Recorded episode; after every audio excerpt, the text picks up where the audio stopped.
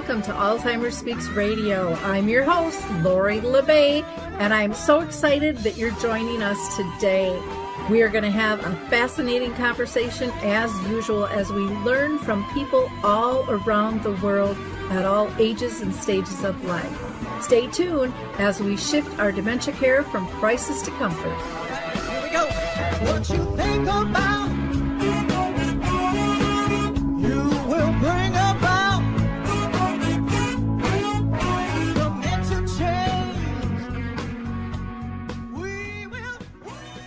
Well, hi, everyone, and welcome back to Alzheimer's Speaks Radio. I'm your host, Lori La Bey, and I am thrilled you are able to join us today. We're going to have a really interesting conversation about ambiguous loss. Now, if you liked our opening music, it's called Clarion Call by the Mark Arneson Band, and you can find that on any of your favorite music platforms. And today's show is in collaboration with the Roseville Alzheimer's and Dementia Community Action Team and the Friends of the Ramsey County Libraries. We are so excited to work together during this time to be able to provide resources and information to caregivers and people living with dementia during the pandemic. I know you're going to enjoy this show. I always like to do a couple of shout outs. Arthur's Senior Care. We do a memory cafe the second and the fourth Wednesday of each month. And that is virtual. So anybody around the world can join us. Starts at one o'clock central. Also on Wednesday, the last Wednesday of each month, I facilitate a support group connecting with others that are dealing with dementia with Brookdale North Oaks. And it's held at the Shoreview Community Center. And we meet again live at 10 a.m. So I want to, of course, mention Dementia Map, where you can find so many great services, products, and tools free access. You don't need to give us any personal information. We want to keep it simple for you. And if you are listing and have a service product or tool, uh, you can also have a listing which is free, or we have enhanced ones. I'd be more than glad to speak with you about that. Just reach out to me at radio at alzheimersspeaks.com. On there, you'll find things like the Memory Cafe, Coral Faith, who is still allowing people to download two of their apps for free. You will hear from, oh, so many others like Saltbox TV and the footbar walker and the, I mean, the list just goes on and on and on. I do want to mention a couple others. On November 2nd, Brace, which is a dementia research charity, is hosting a conference called Dementia Together. And you can find information about that on Alzheimer's Speaks website, along with the Plymouth International Virtual Dementia Conference, uh, which is being held on Wednesdays on October 27th, November 3rd, and November 10th. And that one is free. So we're going to hear from the footbar walker, and we will be right back. Introducing the life changing Footbar Walker. I'm Peggy from Danville, Kentucky, and I'm 91 years old. The Footbar Walker revolutionized my care of George. It absolutely benefits the patient and the caregiver both, and that's the beauty of it. It's so easy to use. It folds up just like a dream. I got it in and out of the car without any effort at all. The saving that I made from having to put him in a nursing home came to about $192,000. Does someone you love use a walker? Do they struggle to get up from a seated position? Are you a caregiver dealing with physical pain and stress as you help your patient? The Footbar Walker was designed to assist not only the patient, but also the caregiver. Patients have more control standing up, and no lifting from the caregiver is required. See how it works at thefootbarwalker.com. That's thefootbarwalker.com. Peggy, would you recommend the Footbar Walker? Do I ever? I would not be in the health that I'm in today at this age had it not been for the Footbar Walker. Well, I'm glad you came back. Um, we are going to be talking about ambiguous loss, what that means, and how to deal with that, especially during this time of pandemic and change. And we have a renowned authority on that. Pauline Boss is with us, and she really is a pioneer researcher, a theorist on ambiguous loss. And she actually coined that term back in the 1970s. She is the author of eight books, which include Ambiguous Loss, Learning to Live with Unresolved Grief, Loving Someone Who Has Dementia, and her new one, which is coming out in uh, December, Myth of closure, ambiguous loss in the time of pandemic and change. And I can't wait to read that one. All of her books are absolutely fabulous. So, and with no further ado, let's talk to Pauline. Well, Pauline, like I said, I am so thrilled to have you with us on the show today. And one of the questions that I ask everybody who is a guest is Have you been personally touched by dementia in your own family or circle of friends? Well, yes, I have when I was very young, in fact. Uh, my grandmother, who was an immigrant and never got over homesickness, had what they called hardening of the arteries in those days. And uh, she had dementia, of course, as we know now. Uh, and yet I loved her so uh, and stayed with her until, in fact, the day she died. And, and so she was my first experience with someone who didn't make sense all the time. Then, more recently, of course, I've been a caregiver for my husband who passed away in September. Uh, he didn't have dementia, he had many other maladies uh, rheumatoid arthritis, but also he had polio when he was young, and his he also uh, was an athlete, so that his body was just worn out. So I had to learn how to take blood samples and how to do wound care and so on. And in the last maybe two weeks of his life, uh, when he had more small strokes, he didn't make sense at that time. But primarily, what I learned was that it's easier to, to write a book on caregiving than it is to do it.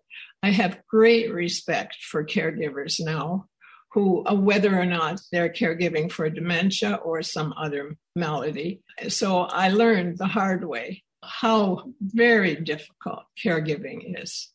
That is so true. None of us sign up for that position. you know, it's, it's kind of volleyed to us, and we're in the game of life, and so push push forward with it. You know, I think it's a term too that we have to learn to adjust to uh, because I think even the word itself portrays uh, kind of a crisis. And I'm a I'm a firm believer. I guess I'd like your thoughts on this that, that caregiving is really a natural state. It just changes throughout our lives. Some of it we sign up for, like when we decide we're going to be a parent, some of it we don't, but we're always giving and receiving care from others around us, if we know them or not, in, in terms of how we react. And so I, I think the word caregiver kind of sets us up to thinking we're giving it all away the majority of the time. I, I think perhaps uh, caregiving in your older years uh, maybe the term I use is reluctant caregiver. It's like we've raised our children, we've taken care of the ill, uh, we've seen to it that our family and grandchildren are okay. And now, oh my goodness, now I'm at it again. And so I think that's the beginning of it. And you slide into it. You don't quite know when it began and all of a sudden someone says you're a caregiver and then you say really and you realize that this is what you've been doing and in fact i think it makes us grow uh, we have to be careful of our own health of course at the same time but it makes us even more mature emotionally i think I agree. And I like that slide because it truly is. All of a sudden, one day you wake up and you're just like, what how did we get here? You know absolutely. what happened? Well today we're going to be talking about ambiguous loss and i know probably a lot of people in our audience don't really know what that means. I'm sure they've experienced it but can you define ambiguous loss? I know that that's a, a word that you termed i think back in the 70s and i think it's just such an important term and phrase that people understand because i think it just gives relevance for what they're going through when a lot of times they don't know. Well, ambiguous loss simply means an unclear loss. Uh, unlike death, where you have a death certificate and you may have a body to bury or remains to cremate, uh, at least you have an official validation that you have lost something through the death certificate. With an ambiguous loss, there is no validation. Uh, there is only uncertainty about when that ambiguous loss might clear up. You're not sure. And it can go on and on, sometimes for a lifetime with kidnappings or war losses and so on. There are two kinds of ambiguous loss. The first is physical, where the person is physically missing, like soldiers missing in action, or children who are kidnapped, or more commonly, someone who left you, divorced you, or something like that, or someone who gave a baby away and you're adopted. The other kind of ambiguous loss is more psychological, and that has more to do with caregiving for dementia because the person who has dementia is here but not here, physically present but psychologically absent. And that incongruence is very upsetting for people who are around a person like that. They are here and then they are gone. And sometimes they come back again for a little while and then they're gone again. That's beyond human expectation and therefore very stressful. Yeah, when you talk about coming back, I, I, remember so many moments of clarity with my mom. My mom lived with dementia for 30 years, which a lot of people go, oh, that's not even possible. And I'm like, yeah, it is. She was really misdiagnosed for 10 years. They kept telling her it was her hormones, and she just kept saying, this isn't my girlfriend's hormones. And there were just these moments where you weren't expecting anything, no communication, no anything. And I remember one time after three years, she said my name just out of the blue in a in a full coherent sentence. And and then I just sat on her bed and I cried for 2 hours because I I didn't realize how much I missed that. And I think that's what those moments of clarity bring back, you know, and then you kind of almost start reliving it all over again, the loss that you're going through um, but I think I learned to appreciate those moments instead of kind of going down the sewer, you know, the, yes. the whirlwind of depression, which is, is tough to pull yourself out of. You know, I remember hearing about you, ambiguous loss really for the first time during 9 11. I mean, the whole world was dealing with that. And if I'm not mistaken, didn't you do some some significant work during that period of time with survivors? Yes, I was called in by a labor union president whose wife had studied with me, and therefore he knew that I worked with families of the missing. And so we worked with the 32BJ people, SEIU people in New York City the workers who cooked and cleaned in the trade towers and ran the elevators and ran the heating and the cooling. I went in and I took some graduate students from the University of Minnesota with me. And we went in and out, I would say, for almost two years. But we had family meetings about ambiguous loss because that's what it was. People were missing in the smoking pile um, they didn't know if their loved ones were dead or alive, their mothers and fathers who worked in the trade towers. And by the way, half of the people who lost loved ones that day still don't have evidence today of certainty that their loved one died in, in the fire and in the building collapse. Eventually, they will have because pathologists are still working on DNA. And of course, DNA is a wonderful technology to help people around the world who have missing loved ones to eventually find out if they are truly dead or alive. Well, the reason I bring it up is because I think sometimes people put dementia in this own little bubble and yet i think there's so many experiences that we go through that others are going through that it can over overlay. So thank you for for sharing that. I'd like you to talk about how an experience with dementia deals with ambiguous loss and, and who does it hit? Is it just the person caring for them or could it be the person with dementia as well? You're right, Lori. It affects both the patient and the caregiver, the family members and friends who love the person who is starting to have cognitive issues. Let's start with the patient. Let's start with the person who suddenly realizes they can't think the way they used to, or they are forgetting things. They frequently tell me they, uh, they recognize they are having an ambiguous loss. They're having the ambiguous loss of their own memory of their own cognitive abilities. In my newest book, the 2021 book, I've said that there is such a thing as personal ambiguous loss. Psychologically, it would be when you realize you're losing your memory and your cognitive skills, But physically, it could be when you lose a limb or when you lose something physically that won't allow you to have uh, a lifestyle that you wanted before. So there can be personal ambiguous loss. But let's talk about the caregiver and the family members too. Their ambiguous loss is with the relationship with the other person, whereas personal ambiguous loss was a relationship with yourself, your own memory or your own arm or leg, which you now have lost. With a caregiver, with the family members and friends, they have lost the person they thought they knew. And they frequently say things like that. Uh, she's not herself anymore. They still love that person, but it does interfere. It ruptures, I let me say, it ruptures the relationship. And that's very painful to see the person in front of you physically present and you're caring for them and they're there, but they aren't quite the way they used to be.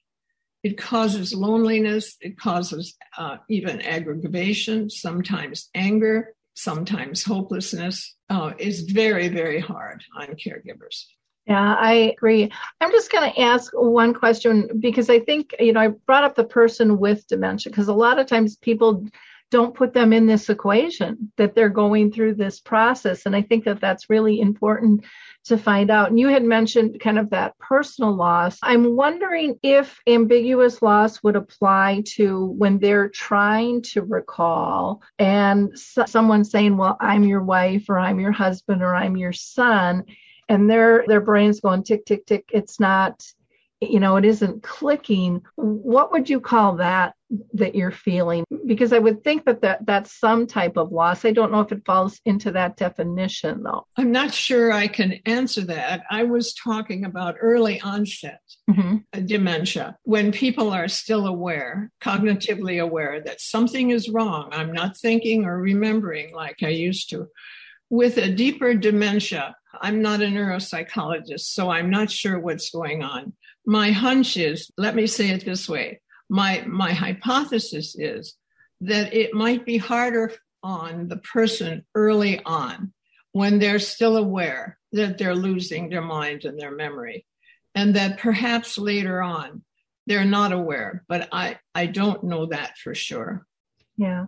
I would say from my own experience with my mom, there was definitely greater frustration and angst when she knew she didn't know. And then there was like this release of, I always call it kind of the release of ego, where she just didn't really care anymore. She didn't care if people were judging her. So that wasn't even a word she thought about, which I think is on a lot of people's minds. you know, what's everybody thinking? When she was able to let that go or it left her, however that happens, because we don't really know, her journey was much more comfortable and yeah. less stressed. I think we have to be careful with people who have dementia, not early on, but well into it, that they are intentionally doing something.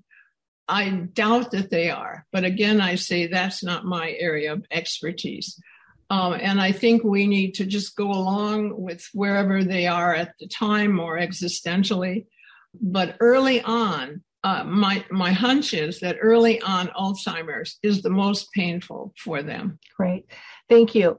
Now you have written a book called "Loving Someone with Dementia," and that talks about anticipatory grief and coping and all the changes in in the personality and in the lifestyle that are just typically, I would say, most care partners would say out of control because they don't know what to expect, and yet we're we're trying to put it back in the box. We're trying to put it all back together and and keep control of everything. What do you think helps most people reconcile with the changes well definitely a flexibility or a resilience. When when you're faced with a problem that has no solution like alzheimer's or dementia from traumatic brain injury or the over 80 kinds of dementia there are there probably isn't a solution for that. Uh, or you've exhausted uh, the inquiry about solutions. So the only way to cope is to become stronger yourself to become resilient now resilience means you bend but you come back up again. and you come back up stronger than you were before. That's the key term to resilience is growth. So you may have learned new skills for caregiving that makes you better at it. You may have gotten more help that makes you take a day off now and then. Or you may just get better at whatever you were told to do by a nurse or whomever for this caregiving task that you're doing every day. So resilience really is the only answer when you're faced with a problem that has no solution. And I think Alzheimer's and the other dementias qualify for that. Oh, I do too. And I think resilience is something that we don't talk about enough. But I can't name one person that I know that has been a care partner that hasn't said they've learned and they've come out stronger. Yes. As difficult as it's been, I always tell people dementia is, is a gift wrapped in a really strange package. Now, during the pandemic, Pauline, people have really become isolated and they don't have their emotional supports. They don't have their support groups. They're limited a lot of times in terms of even seeing family and friends. They can't go to adult day. You know, many of them have shut down, some have closed altogether. What did you find that people were doing to cope with all of these additional losses on top of giving care to somebody? And how do you recover from that? I'm asking this because so many families, especially when COVID first hit, came to me just almost hysterical in tears, going, I, I don't know. And this would be like when their loved one sometimes was even in a care community going, I don't know who's going to die first. I don't know when our last, I mean, they're thinking about all of these moments. And then you have others that were living at home going, I could do this before, but I had support. I, I have, I have nobody. It's just the two of us. And I, I know I'm not doing I'm not caring as well as I should because I'm so on edge. And when I'm on edge, they're on edge. And it's it's kind of this cycle. Well, you know, services like you're giving, Lori, are essential even in normal times. But during COVID, the, the Zoom, the TV, the radio, the newspaper, whatever information you had, but preferably with a live human being, were essential for, for caregivers. Also, I, I want to say something about technology uh, it, technology is great, and um, Zoom has been a, a, godsend during this awful period, on two years, uh, and it's not over yet. So, the time of pandemic, I think, for people who are shut in caregiving, who can't have friends come in, who can't go out to a restaurant and have lunch, God knows how that helped our week if we could do that. I want to say something to family members younger family members. I know that they're very good with technology so that they don't telephone anymore and they don't even email. They may Zoom on special occasions, which is wonderful, by the way. But please telephone caregivers because they have nobody to talk to. And one of the things I noticed in my case was that my voice, I was losing my voice because I wasn't using it. I wasn't talking to anybody sometimes for a week at a time. And when then people will text and you'll say, gosh, a telephone call would really be nice. So that's one of the things that I think caregivers need is a human voice, a human face. And those of us uh, like you, Lori, who are giving programs to them for help is essential. And the help should be both emotional support and informational support. And the third would be managerial support. In the past, women caregivers used emotional caregiving support more. Men did more managerial. And what they've learned is that a good caregiver needs both, regardless of their gender. So Zooms are terrific thank God for Zoom during this terrible, terrible time. But please encourage friends to call, at least to use your voice and to hear the inflections and the human voice again. Yeah, I, I think it's really important. I'm going to add to that. We have a, a neighbor who is not dealing with dementia, but with cancer. And my grandchildren gave him a card. They made him cards.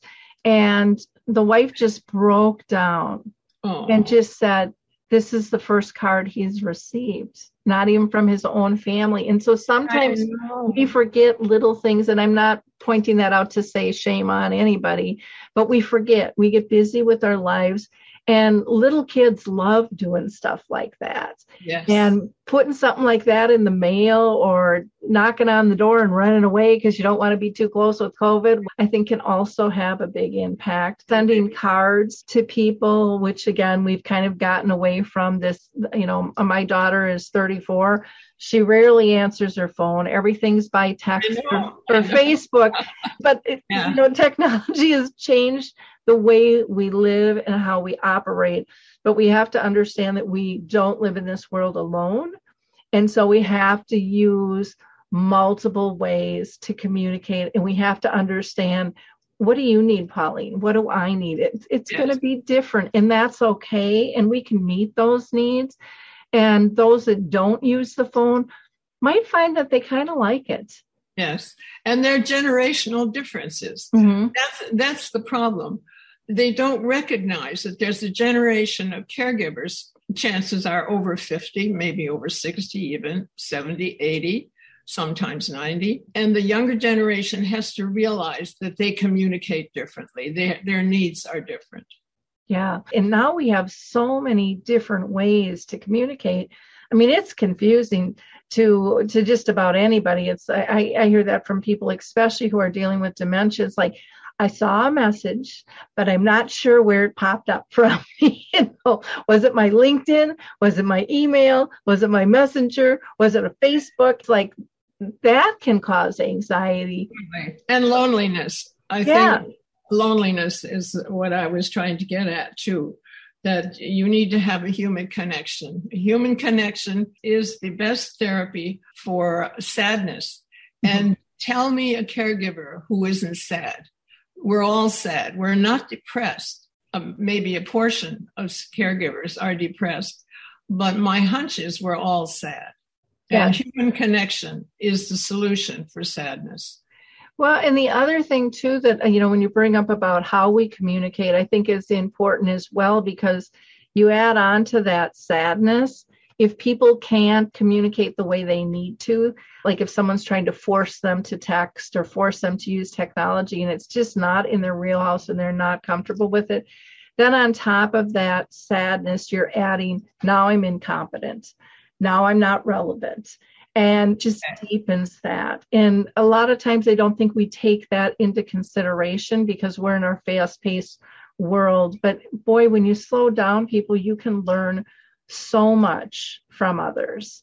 Now, we talked about Zooming, and um, one of the things we didn't talk about was like Facebook groups. And I found these really interesting. You know, when I stepped into this space back in 2009, people said, oh, those aren't real relationships. And yet, people in those caregiving Facebook groups are like, hey, these relationships are more solid than But what a peer group, Lori.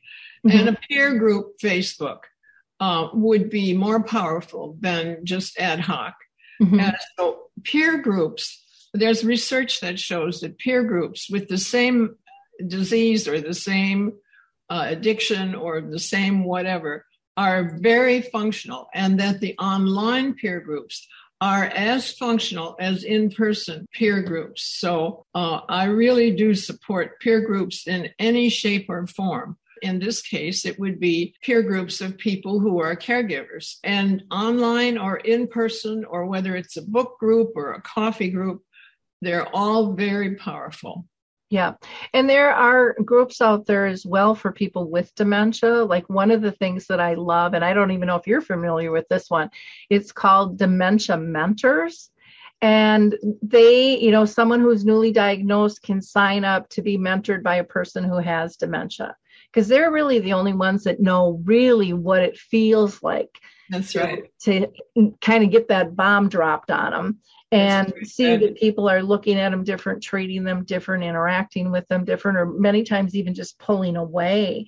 Things like Dem- Dementia Mentors is wonderful because it helps people, I think, move through the, the cycle of depression, which is normal, and angst and anger and all of that when you get a, a chronic illness and puts them in this realm of empowerment and advocacy and so many of them go on to become mentors for others. And it's just a, it's a really it's kind of a beautiful thing to see and to hear their voices raised because we are starting to hear from more people with dementia on what it's like. Anything else that you wanted to add as far as creative solutions that that people could maybe tap into? Anything we missed there Well, what I've written about, even more so in the new book, is both and thinking. One of the ways to stay resilient if someone you love has dementia is to stop thinking in absolutes.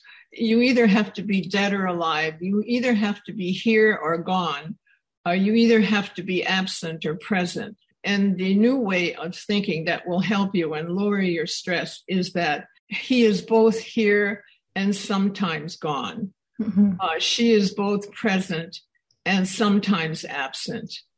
I am both a good caregiver and sometimes I could do better, or however you want to say it. You have to have humor about this, by the way. But give up absolute thinking. Uh, both and thinking is more of an Eastern way of thinking. In a more Western way of thinking, such as our society, we like perfection, we like certainty, we like absolutes. But working with dementia, you have none of that.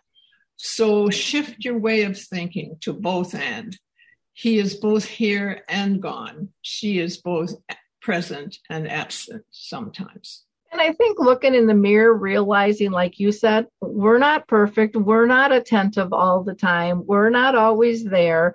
None of us are. We kind of float in and out. We have different times. Granted, it's accelerated and more pronounced a lot of times as dementia progresses. But the truth is, none of us are there 100% of the time. Right. And And it's okay. Yeah, yeah. I, I use the term good enough relationship, that a caregiver needs to be good enough. If you strive for perfection, you'll wear yourself out. And as we know, caregivers die at a rate 62% higher than their same age group. So you want to take care of yourself. And one of the ways is allow yourself just to be good enough. You don't have to be perfect. Yeah. I personally, in my journey, I kind of kicked perfection to the curb. And I say it's all about progress. And also, in terms of if it's running a business, if it's caring for an individual, we can always do better. So stop thinking, you know, especially to organizations. I think a lot of times it, everybody, you know, it's got to be perfect before we launch. It's never, if you're really doing your job, in my opinion, it'll never be perfect. Right. it'll it'll be fluid. And to me that's a big shift i think our world here especially in the us has to make. And that's exactly what you're talking about. And realizing too that you know a lot of times the detours that are brought to us through dementia are great gifts. I mean think in life how many times just if you're traveling on a road and you're like oh you're so upset you know it's going to take some time away because you're you're it's not a straight shot anymore it's not the fastest route and then all of a sudden you find something beautiful on that detour. But if we don't let ourselves take those detours, we're losing out Right. and we're adding stress. Yeah. The tolerance for ambiguity is that you value new experiences and challenge, that you're willing to be an adventurer. And my goodness, I think being a caregiver is an adventure. It sure is. It sure is. Now, I really want to talk about your new book, which is called Myth of Closure Ambiguous Loss in the Time of Pandemic and Change. I, I mean, there couldn't be, never thought the pandemic was going to last this long.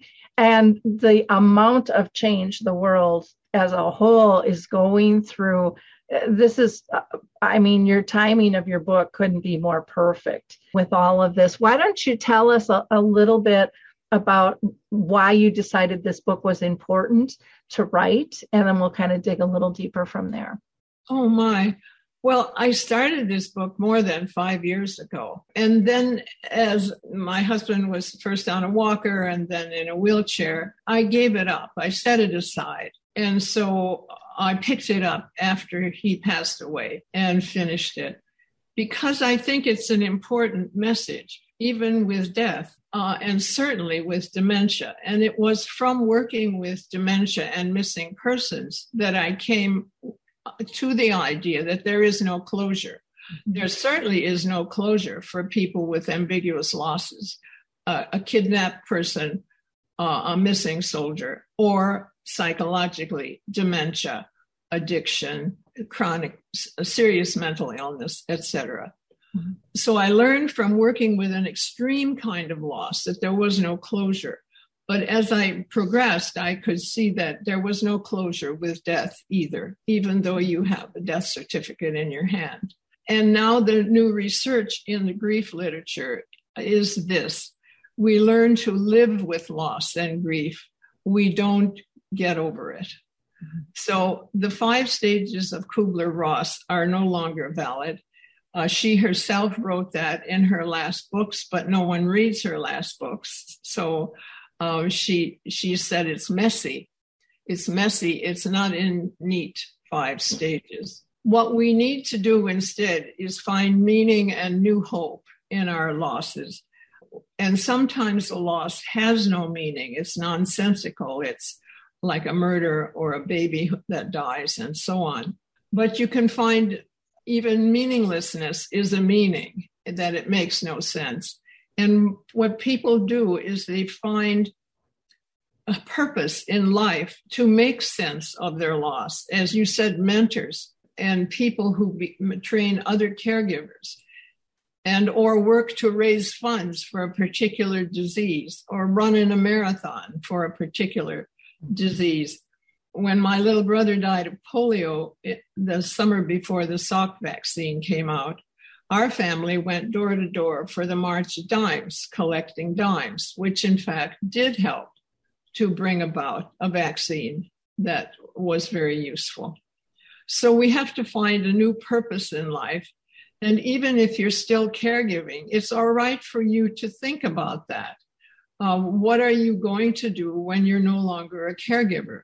It's all right to imagine that and explore that uh, so that it that you have some thoughts in your head when the time does come. And of course, um, that's the new hope, something new to hope for uh, down the line. And those are things we need to live with caregiving and what comes after caregiving. You know, I, there's so many things there that you said. One, I want to just comment on the March of Dimes. I wish we would get back to that as a society. It doesn't take a lot from one, it can take a little from a lot. And I think so often in society, everybody thinks it has to be big and brash and bold. Some of the tiniest little things have, have such a huge impact and they allow inclusivity when it comes to giving. Yes. You know, everybody can give up a dime for the most part. I mean, you can't even make a phone call or buy a piece of gum for that anymore. you know, like, I mean, a dime used to have a lot more value when I was a kid. You know, we used to have penny candy. It still matters. It's and and when you talked about being able to to give back, one could be raising funds, one is advocating the other, I think, that is really important, and, and that's one of the reasons we create Dave uh, Wiederkehr with uh, Memory Cafe and I created uh, Dementia Map, was so many people create services, products, or tools, or just general knowledge through a blog, through a video that can help people out. Sure. Um, and yet we have to have some kind of place to find all that stuff because we don't even know it's there.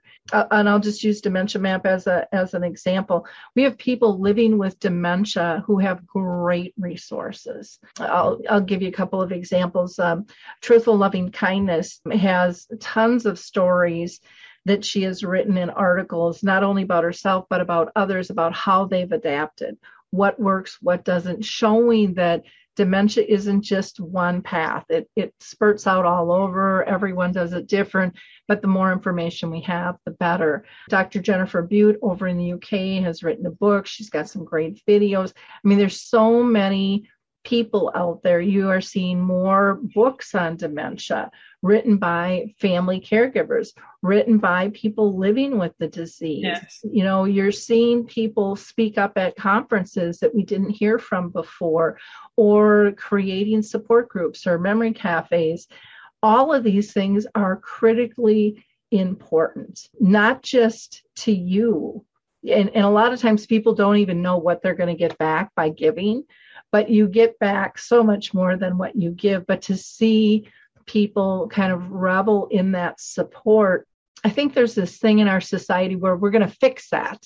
And we can't fix this. We just have to support this.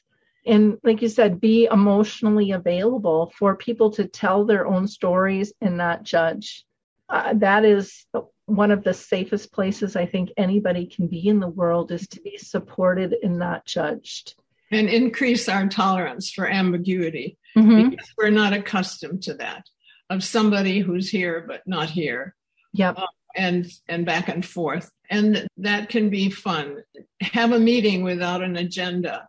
Uh, go somewhere without a map. Try and get lost when you go on a Sunday drive, and just have fun. Don't have a destination. There are many other ways. Improvisation, fishing is another way to increase your tolerance for ambiguity.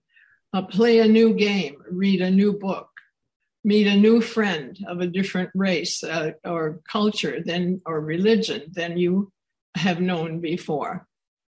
Try something different.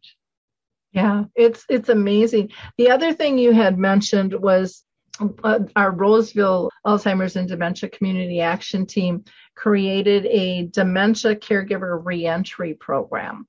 And I think that is something that could be utilized in a lot of different venues, but it's just bringing that peer group together as they maneuver what are the next steps. What we found in terms of talking with people pr- uh, prior to launching was they didn't want a grief group.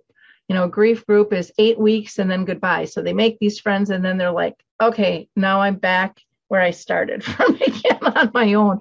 They wanted a group where they could just get together and talk. They could talk offline, not when they're in physical meetings, but they, you know, shared phone numbers and go out for lunch. It was just, just an incredible thing. So there's always new things that can be developed, and anybody at any age can partake in that. There's a little girl who collects puzzles, thousands of puzzles she gets, and then she mails them out to communities and to individual households. So, you know, anybody can do anything. They they just have to start.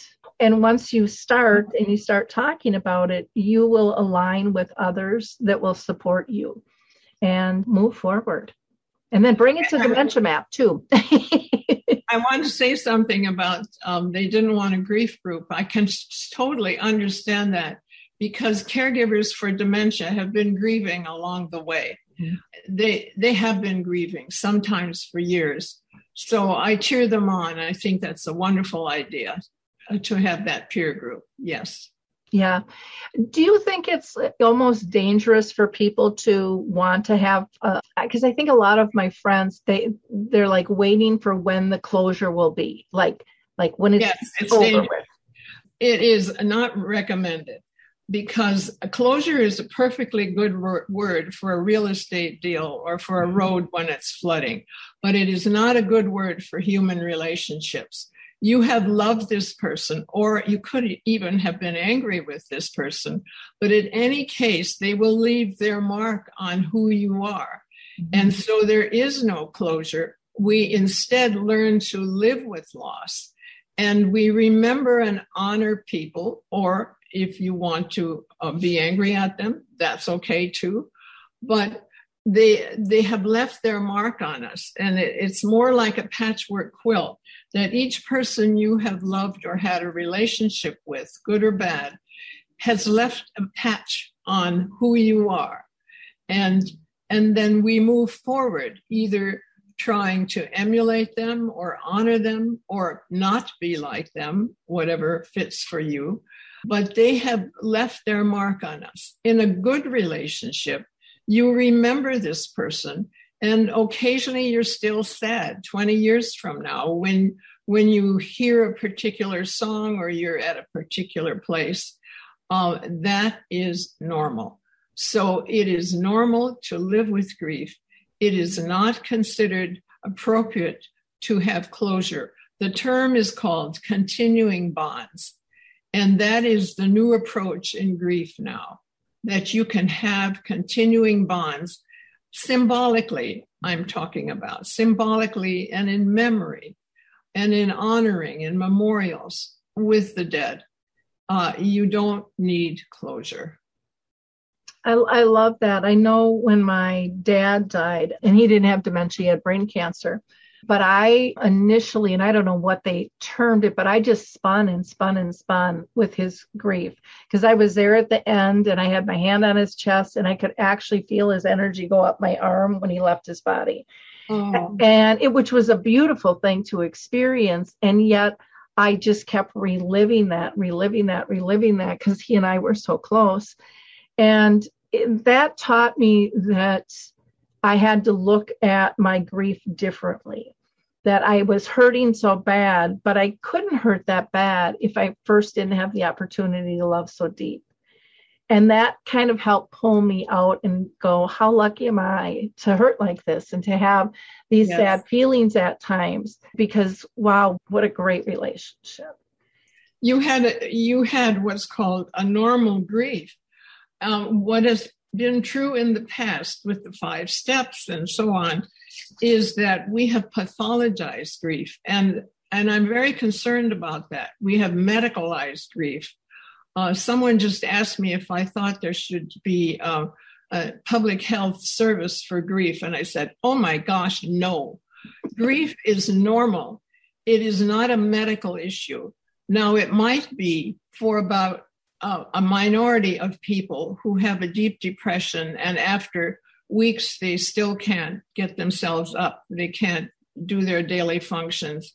And sometimes we're kind of a mess for about a year. That's normal. But if you're totally immobilized for you know longer than a couple months then you probably do need to seek some help. But for the most for the majority of people um, how you describe it is normal. And we we both are sad but we also go about our daily work. That's the clue. And how long are you immobilized is the question. Uh, if it's several months if it's a year that's a problem. But if it's a week or two or three or four even i wouldn't call that a problem. As long as you're getting up you're you're getting yourself dressed you're taking care of the kids whatever it is you're doing your daily living. We have to remember that grief is a normal reaction to loss. It is not a medical problem. I agree with that. And I think it's one of those things that people they don't know what to say or what to do because they want to fix it again.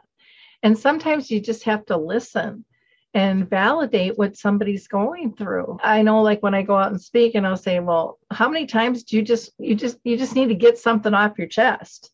You don't expect somebody to fix something. A person with dementia is no different. A care partner is no different. Sometimes we just we just need someone to support us, to just be heard. Yes, exactly. And, and we make it much more complicated than sometimes it needs to be because we we're just get going. Let's get through this, you know, where we've had this conversation too many times.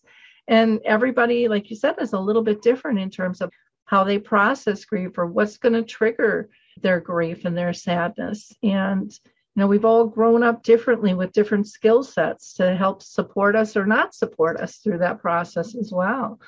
Yeah, I'm with you. I, I wouldn't want to see that be too medicalized either. I just think we have to change in terms of how we look at the world, how we look at ourselves, how we look at one another, and not be so judgmental and critical. And but we live in this world where we've almost turned ourselves into the Stepford wives You know, I don't know if you remember that old show where everything was always perfect. And I look at even the things going on in Facebook and people are projecting this perfect life and it, it doesn't exist.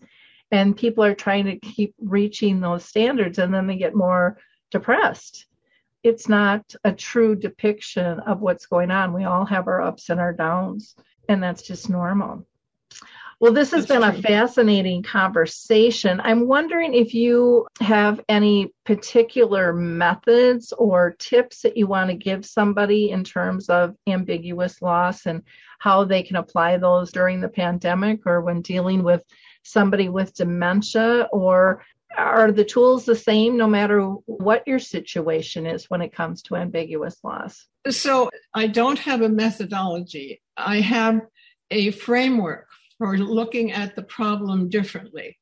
And so essentially, it's the theory of ambiguous loss that helps people to understand and find meaning in crazy losses like dementia, like kidnapping, like somebody disappearing after 9 11, and so on. There hasn't been nothing in the literature on that before. And so I'm very adamant about saying there's no methodology. But there is a different way of thinking, a both and way of thinking, which I mentioned, and also taking into account six what I call guidelines. I won't go into them, they're in all the books I've written in different ways. But the first one is about meaning. We discussed that. And the second one is about control and mastery over your life. And of course, we talked about having a situation that you can't fix. And the next one is identity. And yes, your identity changes to a caregiver and then maybe to a widow or a widower after that. But hopefully you have some other identities as well. But identity changes over time. And the next one is ambivalence about you both love and hate what you're doing. And sometimes you're very angry because you can't travel or you can't do what you want to do. And that's an important time to talk with others about it because you don't want the dark side of ambivalence to end up in abuse of the elder. And then there's attachment, which I talked about. You're still attached to the person after they are uh, gone or while they are demented, but in a different way than you were when they were healthy. And so attachment can take on different forms. And then finally, there's new hope. You have to have something new to hope for. Uh, during this, you can think about it, and after it's over, you need to look at your life for that because it's very dangerous not to have something in your mind. Mm-hmm. So it's a way of thinking that is different than all the other sort of recipes and methodologies that are out there. You know, it's funny because uh, looking at that list, I just jotted them down. And, uh, you know, right away I thought, well, we need these in all of our life throughout. Yes. From the day we're born. And then when I was looking at it, I was thinking, oh, wow, look at it from a child's mindset. Their meaning is to have fun. you know, they don't really worry about control. They're they're just out to play. Their identity changes. They think that that's fun and unique. Ambivalence, I don't think they really feel because they don't feel the weight of the world. They're not thinking, they're just kind of living. And the attachment, think of my daughter in kindergarten and her teacher during a conference said, Oh, your daughter is so special. And I said, well, Why do you think she's special? And she's like, Well, she helps little Jimmy, who's in a wheelchair, and little Barbie, who is just a little bit slower and she needs some help. And, and Danielle is always right there to assist them. And I just laughed and I said, She's not special. She just hasn't learned they're different. She doesn't see that at all. She just sees a kid to play with and to support. And I think as adults, we have to unlearn some bad habits that we've created for ourselves and get back to kind of that child sense of things change and what can we do now with what we have? you know, just that lighter presence. The other thing you mentioned earlier that I didn't pick up on back then and I should have, but you mentioned the importance of humor.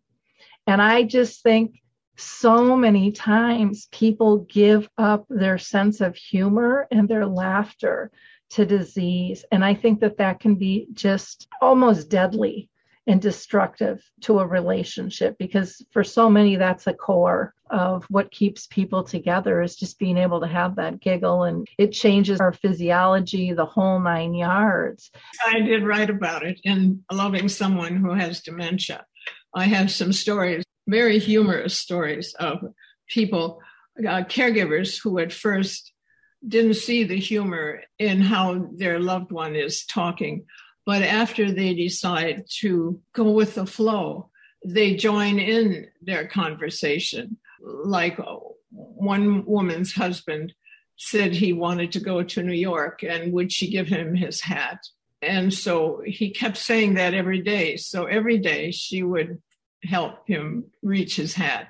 He never went anywhere, but it gave him pleasure to hold his hat, thinking he was going on a trip humor is absolutely essential and there have been some many good books written about about that but please for caregivers see what you can in the humor and yes i have written about that uh, it's like improvisational theater by the way living with somebody who's ambiguously lost.